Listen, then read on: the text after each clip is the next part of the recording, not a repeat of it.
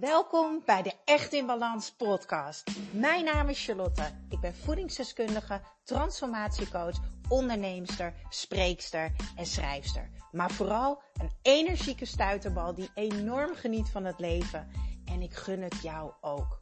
En dat is dan ook mijn missie, om jou te helpen naar meer energie, rust in je hoofd en een leven echt in balans. Ik neem je mee in mijn dagelijkse routines, mijn persoonlijke reis naar de echte ik en mijn ondernemersavontuur. Maak je klaar voor een dosis positieve energie. Daar is hij dan, de podcast over mijn oma. Ik ga er even vanuit dat jij uh, een vaste luisteraar bent, een vaste volger of volgster um, via de gram. Echtinbalans.nl is mijn naam op Instagram, daar kan je me volgen. Ik had beloofd om nog een podcast op te nemen over, ja, de weken, de laatste momenten met mijn allerliefste oma. Ja. Ik kan eigenlijk, ik zit zo te, ik zit, ik ben gewoon begonnen hoor. Ik, het is nu twee weken geleden dat mijn oma is overleden. En uh, ik heb vanaf moment één gezegd, ik ga een podcast opnemen. Dat wil ik ook graag.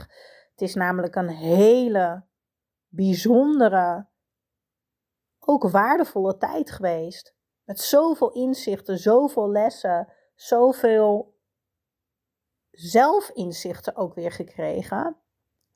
Maar elke keer beginnen aan deze podcast was ook een drempel. Het is nu twee weken geleden en afgelopen woensdag liep ik nog helemaal huilend door het twisken. Intens, intens verdriet, gemis, rouw. En ik dacht de hele tijd, ja, maar ik wil niet alleen maar huilen als ik een podcast opneem. En nu zat ik heerlijk op de bank. Het is zondag. En ik heb een lekker dagje gehad. Ik heb lekker gespoord. Een beetje huishouden gedaan. Een beetje gewerkt. En ik dacht in één keer, ik had net lekker mijn groenteomeletje op. Ik had nog wat tomatensoep. En ik heb een groenteomeletje gemaakt met courgette en champignonnetjes. En ik zit zo heerlijk in mijn grote teletubby truien op de bank. Pukkie, mijn kat die ligt lekker op schoot, dus misschien hoor je af en toe wat knorren. En toen dacht ik, ja, ik denk dat dit het moment is dat ik er klaar voor ben om uh, de podcast op te nemen. Mijn oma en ik hadden een hele bijzondere band. Als je mij al um, een tijdje volgt uh, via social media, dan weet je dat. Um, ik heb een kleine familie van uh, mijn moeders kant. Uh, mijn opa is tien jaar geleden al overleden. die we overigens, die heeft ook een grote rol in mijn leven gespeeld, maar dat is wel tien jaar geleden. mijn moeder heeft een broer en een vrouw, maar geen kinderen. En we hebben dan mijn zusje en uh, haar man. En die heeft dan één zoontje. En mijn ouders dus en ik. En inmiddels ook mijn vriend. maar daar komt een uh, andere keer een podcast over. Want het is toch wel allemaal heel bijzonder. En wij zijn een um, liefdevol, warm, hecht gezin. Ik uh, spreek mijn ouders eigenlijk elke dag. Is het niet via de app, is het via de telefoon. Ik zie mijn ouders elke week. Ik deel alles met ze. Ze zijn er altijd voor mij. Ik, zijn er, ik ben er altijd voor hun. Hetzelfde geldt eigenlijk met mijn zusje. Ik ben super close met mijn zusje. Wij spreken elkaar ook dagelijks. Delen alles met elkaar. En uh, ik ben natuurlijk ook favoriete auntie. favoriete tante van mijn Oh, mijn heerlijke neefje, wat hou ik ook veel van hem. En wij doen veel met uh, de familie, uh, het gezin. En uh, oma werd dan ook altijd overal bij betrokken. Dus oma was ook op mijn boeklancering. Als je mijn boek hebt, dan heb je oma ook zien staan in mijn boek. ik heb mijn boek voor haar gemaakt. oma werd, en elke verjaardag zetten we in de auto, zetten we er neer. Uh, als ik ergens moet spreken, op, zetten we er weer in de auto, namen we er mee. Uh, etentjes, noem het allemaal maar op. Oma ging mee. En uh, ze zat sinds een jaar in Landsmeer, in het bejaardentehuis, de Kern. En dan zei ze altijd: ik zit zo lekker all-inclusive hier. Als ik terugkijk naar mijn oma, ehm, ja, dan is het eerste wat in me opkomt liefde. Mijn oma is liefde. Echt een moeder, een moedertje. Tot aan het laatste moment was ze echt een moedertje voor mijn moeder. Zo'n lieve, zorgzame moeder. Ze was echt een oma voor mij. Ja, wat is een oma? Maar voor mij, ze was er altijd. Ik kon alles met haar delen. 92. Ehm, maar joh, ik heb, ik heb zo vaak met een gebroken hart bij haar gezeten. Of verteld over mijn bedrijf. Of als ik op tv was, gingen we samen kijken. En nou ja, met trots had ze ook mijn boek op haar kamer staan. Oma was heel bijzonder, heel positief. Toen zij uh, eindelijk aan de beurt was, want ze was 92 en ze was op een gegeven moment gewoon te oud om voor zichzelf te zorgen. Het wordt gewoon te zwaar. Een huishouden, boodschappen, koken. Dus wij waren super dankbaar dat ze uiteindelijk plek kreeg in het bejaardentehuis in de Keer. En zij was daar zo dankbaar voor. En ik heb daar zulke mooie gesprekken met haar over gehad. Ze was heel bewust ook. Heel bewust, ik ga naar de laatste fase van mijn leven. Maar wat ben ik dankbaar. Ze wonen nu om de hoek bij mijn ouders, dus bij de dochter. Mijn kantoortje zit daar om de hoek. Ik zag haar sinds ze daar woonde minimaal twee keer per week. Um, en mijn moeder nog vaker, die liep daar bijna dagelijks naar binnen. En dat was voor haar echt een, een feestje. Afgelopen jaar, uh, of uh, twee jaar geleden, uh, heeft ze ook natuurlijk nog de geboorte van mijn neefje meegemaakt. Nou, dat vond ze fantastisch. Mijn zusje was daar ook regelmatig met mijn neefje. En afgelopen jaar is mijn zusje getrouwd was mijn oma ook getuige, was ze ook bij. Ach, wat een bijzondere, prachtige dag was dat ook. En elke keer zei ze: Oh, ik ben zo dankbaar dat ik dit nog mag meemaken. Ik ben zo blij dat ik dit nog mag meemaken. Oh, wat ben ik toch gezegend. Echt tot het laatste moment was mijn oma een, een levensgenieter. Zij genoot zo van het leven. Zij is echt mijn grootste voorbeeld. Zo dankbaar.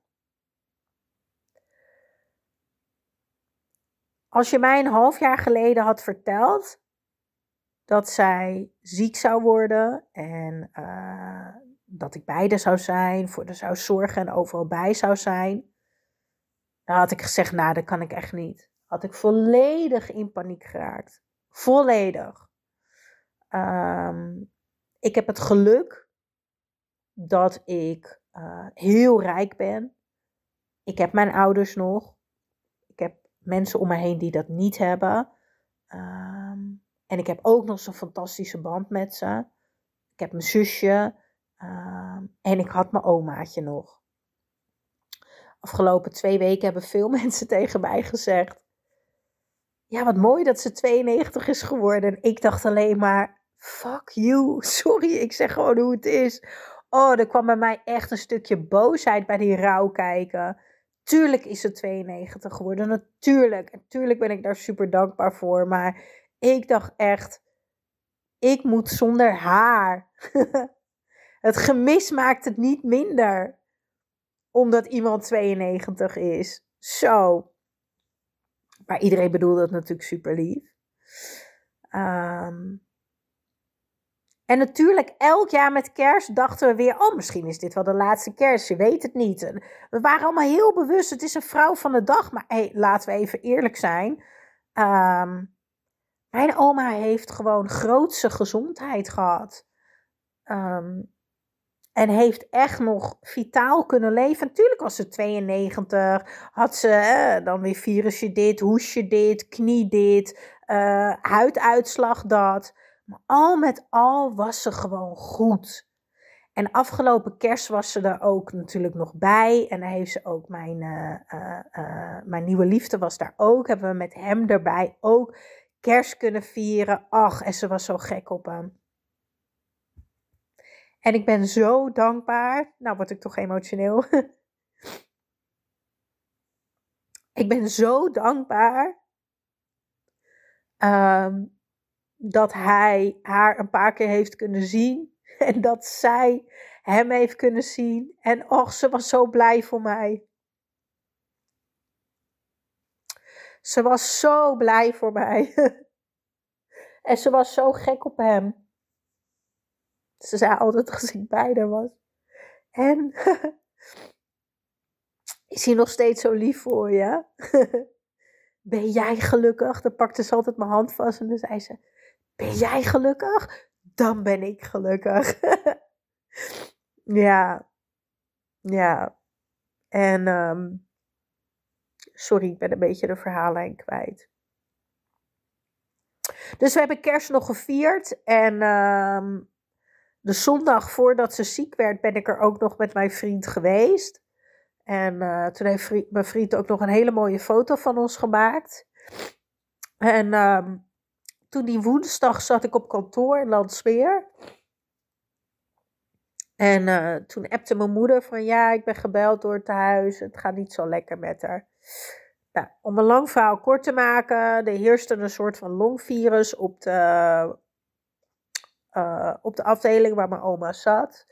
En mijn oma had die gekregen. Dus ik zei, ik ga wel langs. Want wat ik meestal deed, op woensdag zat ik op kantoor. Ik zit elke woensdag op kantoor en om de vrijdag. En dan meestal voordat mijn kantoordag begon. Uh, ik kwam met de bus binnen in Landsweer. Ging ik even naar binnen. Uh, hey oma, even kus, even knuffel. Uh, ik kom vanmiddag bij je lunchen. Nou, en dan ging ik naar kantoor en dan ging ik tussen de middag ging ik bij Albert Heijn een broodje of een salade halen. En dan ging ik naar oma en dan ging ik bij oma dan lunchen. En dan zei ik, ik kom tussen vijf en zes nog even langs voordat ik naar huis ga. Dus dan ging ik nog even naar binnen, even knuffelen. En um, mijn oma is echt van de handjes en het knuffelen. Um, net als ik. Dat is voor mij liefde. Um, en ik ging daar naartoe op woensdag en ik kwam binnen en um, ze zat op de stoel, maar in pyjama met een zuurstofmasker op. En ze zag er slecht uit en ik schrok. Ik schrok. Ik dacht, ik ben hier zondag nog geweest. Toen ging het prima. Nou, toen heb ik daar eventjes gezeten en toen zei ze, ja, er komt ook niemand. Dus nou, ik op een gegeven moment naar de gang toe en uh, ik een van die uh, verpleegsters op de gang gesproken, want ze hebben dan ook uh, mensen die in het bejaardentehuis, je gaat niet meteen naar een ziekenhuis, dat is tegenwoordig niet meer zo.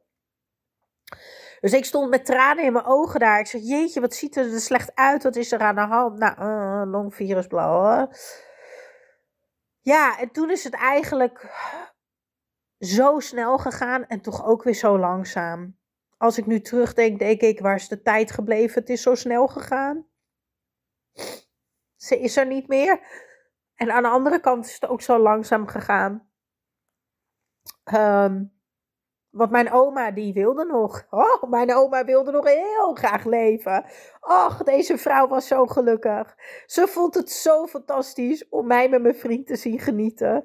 En we hadden het erover dat ik nam mijn oma regelmatig mee naar Loetje. Vond ze heerlijk. Zei ik nou, een paar keer met haar bij Loetje geweest. En ook met mijn zusje, met mijn neefje. En nu had ik tegen haar gezegd, nou, ik kom hier een keer met uh, mijn vriend halen. En dan gaan we nou, Loetje, dat is er dan niet van gekomen, maar we hebben er wel regelmatig gezien, dus dat is ook fijn. Um, en toen ging het eigenlijk, eigenlijk, ja, ik ben volgens mij val ik in herhaling, maar goed, sorry, uh, best wel snel. Um, zij wilde nog heel graag leven. En ze zei de hele tijd tegen mij: hoe kan het nou dat ik me zo ziek voel? Ik ben nooit ziek. En dan werd ze ook verdrietig. Nou, als mijn omaatje verdrietig werd, werd ik ook zo verdrietig. Alleen, ik ben echt hypersensitief. Zo hypersensitief als het maar kan. En ik, had een, ik heb een hele bijzondere verbinding met mijn oma. En vanaf het moment dat ik haar emotie voelde, en dat zij eigenlijk de grip kwijtraakte over de lichaam, kreeg ik een soort van zorgelijke rust over mij, omdat ik kon voelen Uh, ik kon haar, haar, haar, verdriet voelen. Ik, ik, kon, ik kon me heel erg inleven in haar. En ik heb toen gewoon op dat moment het besluit genomen: oké, wat is belangrijk voor mij? En wie wil ik zijn in dit proces? Uh, ik, ik wil haar proberen minstens zoveel liefde te geven als die ze mij heeft gegeven in haar leven. Uh, ik wil voor haar zorgen zoals ze altijd voor mij heeft gezorgd. Um, en ik wil het haar zo fijn mogelijk maken. Dus ik, die week uh, uh, was ze in bed, uit bed. En ze begon dan minder te eten. en op een gegeven moment ja, het is nogal een lang verhaal, maar ik kan, ga het kort samenvatten. Ongeveer vijf, zes dagen later hadden we al drie keer van de arts gehoord. Waarschijnlijk gaat ze morgen niet halen. Maar goed, ze praten nog en af en toe dan kwam ik daar de volgende dag en dan zat ze in één keer weer in de stoel. Hallo! Ja, ik moet me ook niet zo aanstellen, zei ze dan. Ja, ik moet gewoon even een appelmoesje eten. Ik moet me gewoon niet zo aanstellen. Iedereen heeft wel eens griep. En um, ze was echt, ze was er echt van overtuigd dat ze beter zou worden. Maar de arts zei tegen ons: ze gaat niet meer beter worden. Ze gaat echt niet meer beter worden. Uh, de hart ging in één keer heel snel achteruit. De nieren begonnen in één keer te falen. Ja, als iemand van 92 dan iets krijgt en je eet al bijna een week niet, dan, dan uh, kan het o zo snel gaan, maar ook weer o zo langzaam. Ik heb uh, driekwart van mijn werk verzet. Ben echt gaan zitten met mezelf. Wie wil ik zijn? Hoe wil ik me voelen in dit proces? Rustig, geaard. Ik wil erbij zijn. Ik wil bewust zijn. Ik wil die laatste herinneringen met haar maken. Ik wilde voor mijn moeder zijn. Ik wilde voor mijn zusjes zijn. Ik wilde voor iedereen zijn. Dat is heel belangrijk voor mij. Dus ik heb driekwart van mijn werk verzet. Uh, ik moest vier dagen op de gezondheidsbeurs staan. Ik heb twee dagen afgezegd, terwijl dit echt mega, mega goed voor mijn carrière is. Maar ik dacht, nee, ik ga twee momenten. En uh, die andere momenten ga ik niet. Uh, nou, zo heb ik eigenlijk uh, bijna alles afgezegd in die week. Dus we hebben het over een eerste week dat ze ziek werd en dat ze nog een beetje af en aan was. Waarin ik wel twee keer afscheid heb genomen, omdat de arts zei: ze haalt waarschijnlijk morgen niet. Maar dan zat ze er gewoon weer de volgende dag.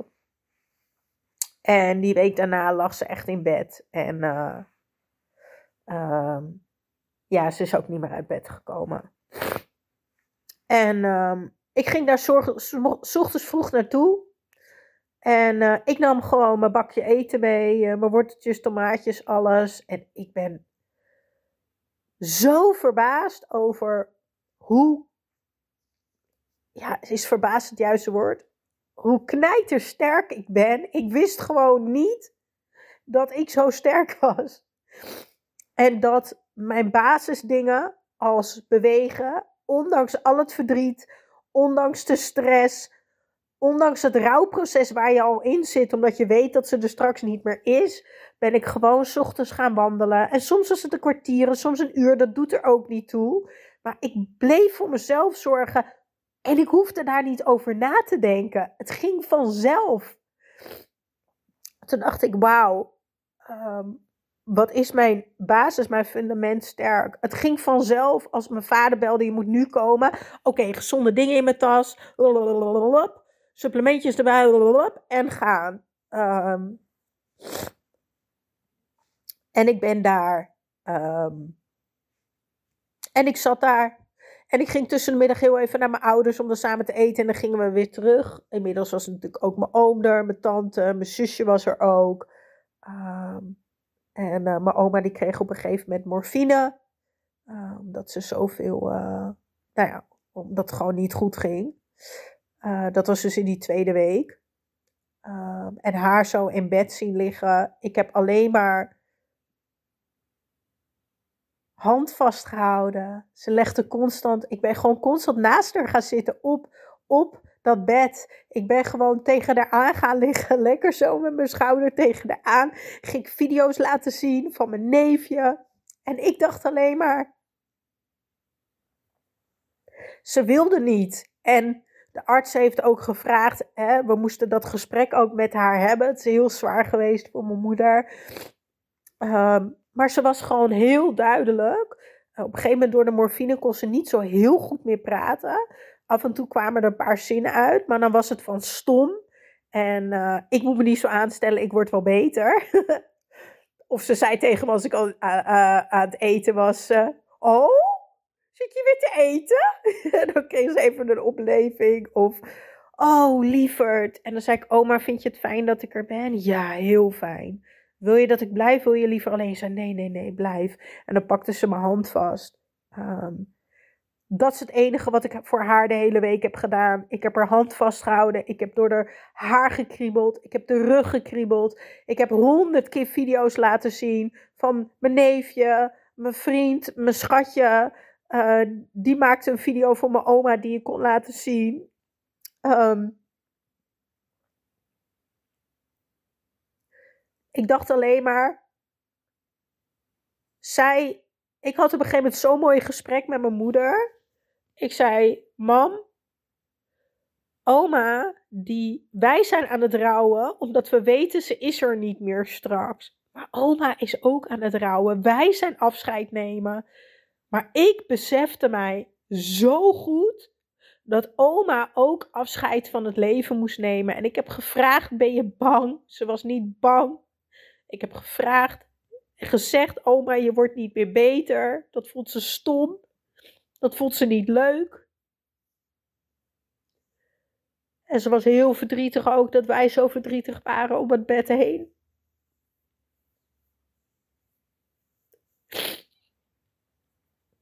Maar um, op een gegeven moment hebben ze, ik weet niet meer wat, een ander medicijn erbij gegeven. Ze had inmiddels al bijna een week niet gegeten, geloof ik. Ook niet gedronken. Het is echt ongelooflijk. Die mensen die zeiden, deze vrouw is zo sterk. Deze vrouw is zo sterk. En dat weet ik. Ho, En zo dankbaar, hè.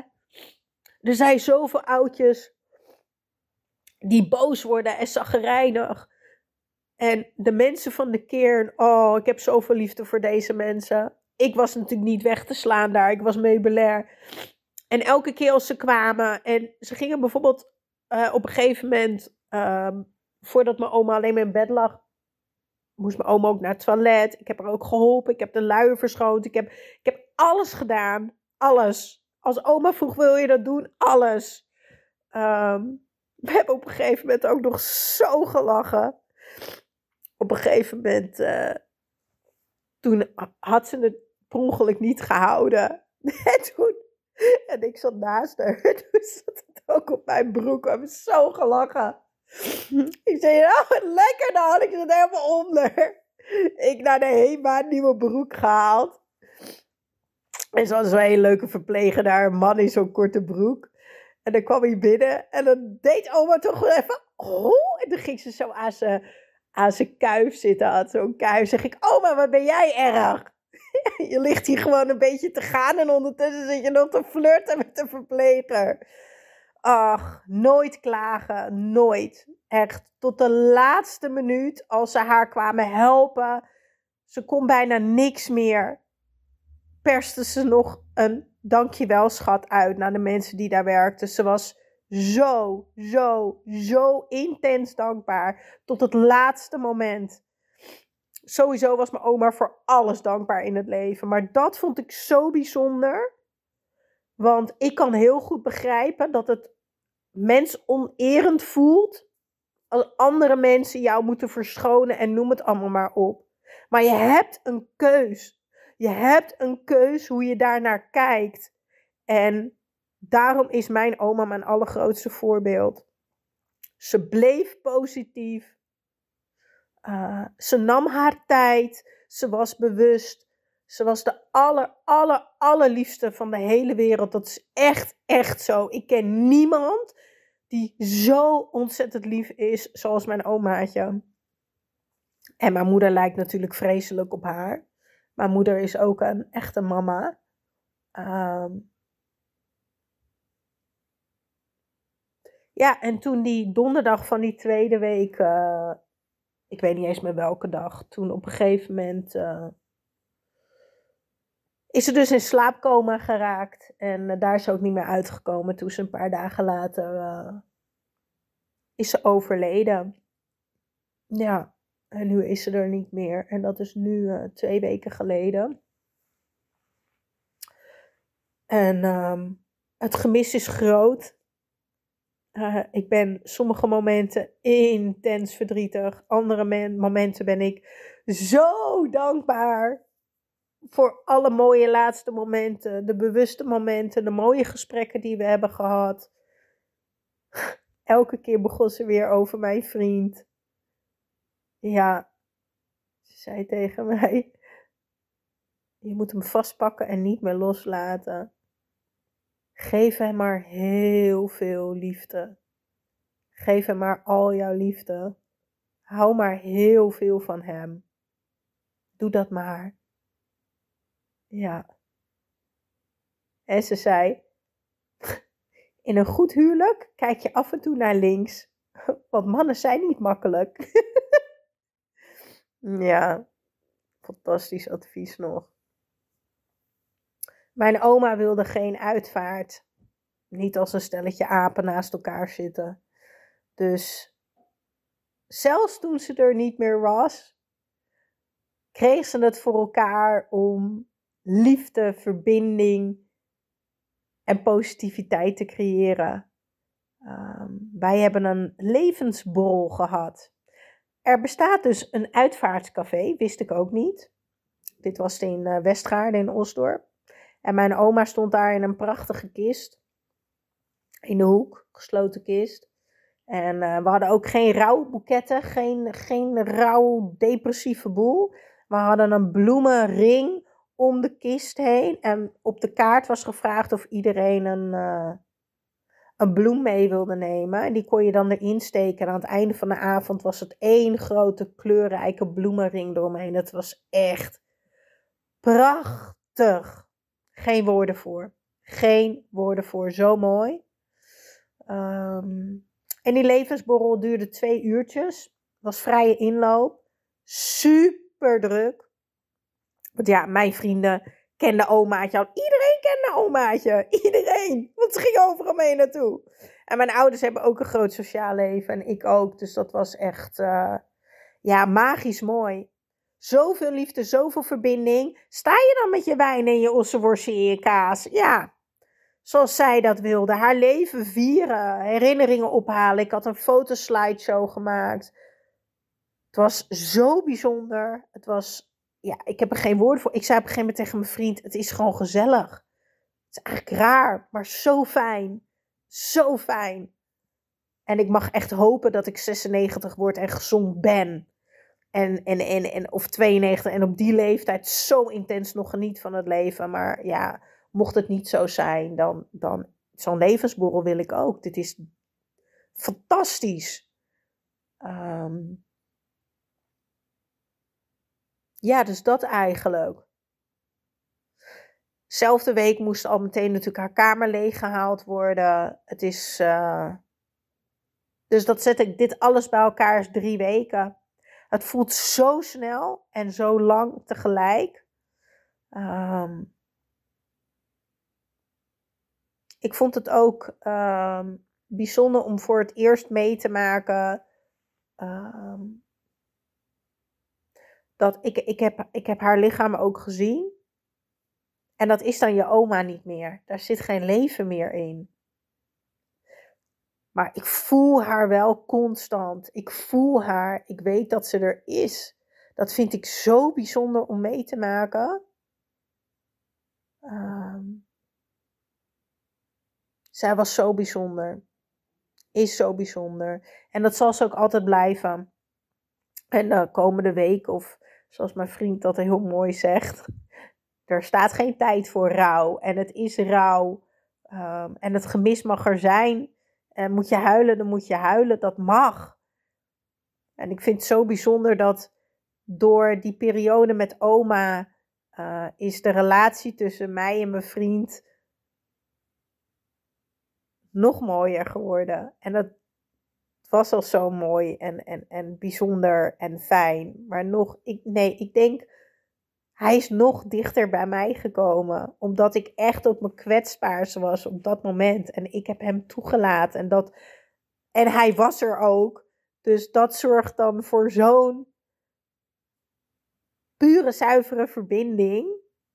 En ja, weet je, met mijn zusje nog meer contact dan normaal. Met mijn moeder heel veel contact. Het is zo bijzonder dat de dood zoveel liefde en verbinding brengt. Ik heb zoveel kaartjes gehad, ook van jullie, een aantal luisteraars van jullie die via Instagram vroegen of een kaartje mochten sturen. Dank je wel daarvoor. Geen woorden, alle kaarten staan er nog steeds. Ik kijk er nog steeds elke dag naar. Ik ben er nog steeds super blij mee. En um, via Instagram ook zoveel berichtjes gehad. Het, onbeschrijfelijk veel liefde. En ik mis er elke dag. Um, en ik ga het nog heel vaak over haar hebben. Want ik heb zoveel geleerd van haar. Hoe zij in het leven stond. Een echte levensgenieter. Een en al licht. Een en al liefde. Een en al puurheid. Zo zorgzaam. Um, ik hoop dat ik dit ook ben uh, voor de mensen om me heen. Uh, voor mijn knappe vent, voor mijn ouders, voor mijn neefje natuurlijk. Uh, dat ik zo'n geweldige tante voor hem mag zijn. Ja. Ik ben nog nooit zo bewust geweest en ik ben zo dankbaar. Want ik heb de hele periode gedacht: ik wil nergens spijt van hebben. En je hebt spijt als je niet goed over iets nadenkt en als je niet bewust bent en niet dicht bij jezelf. En ik heb meteen vanaf het moment dat de crisis, om het maar even zo te noemen, begon, echt de tijd genomen. Wie wil ik zijn? Wat is belangrijk voor mij? Hoe wil ik me voelen? Maar vooral, wat wil ik voor haar doen? Uh, ja, en ik heb haar dat allemaal gegeven. Ja. En dat is heel fijn. Dat is heel fijn. En het lichaam is er misschien niet meer, maar alle herinneringen, alle liefde, alles zit nog in mij. Zij zal altijd onderdeel blijven van mij. Ja. Oké, 32 minuten zie ik. nou, dat was uh, bijna een soort uh, therapiesessie voor mezelf, voor me afpraten. Dankjewel voor het luisteren. En um, ik hoop dat jij um, dit voorlopig nog niet hoeft mee te maken. Maar als je het meemaakt, hoop ik uh, dat je goed voor jezelf blijft zorgen. Want je ziet het aan mij. Omdat ik goed voor mezelf zorgde, kon ik ook voor de mensen om me heen zorgen. Um, en omdat ik bewust was heb ik in deze zeer pijnlijke en verdrietige periode wel de herinneringen gemaakt die belangrijk waren voor mij. En kon ik de persoon zijn die ik wilde zijn. En ja, daardoor weer hele mooie verbindingen met anderen gemaakt. Dankjewel voor het luisteren.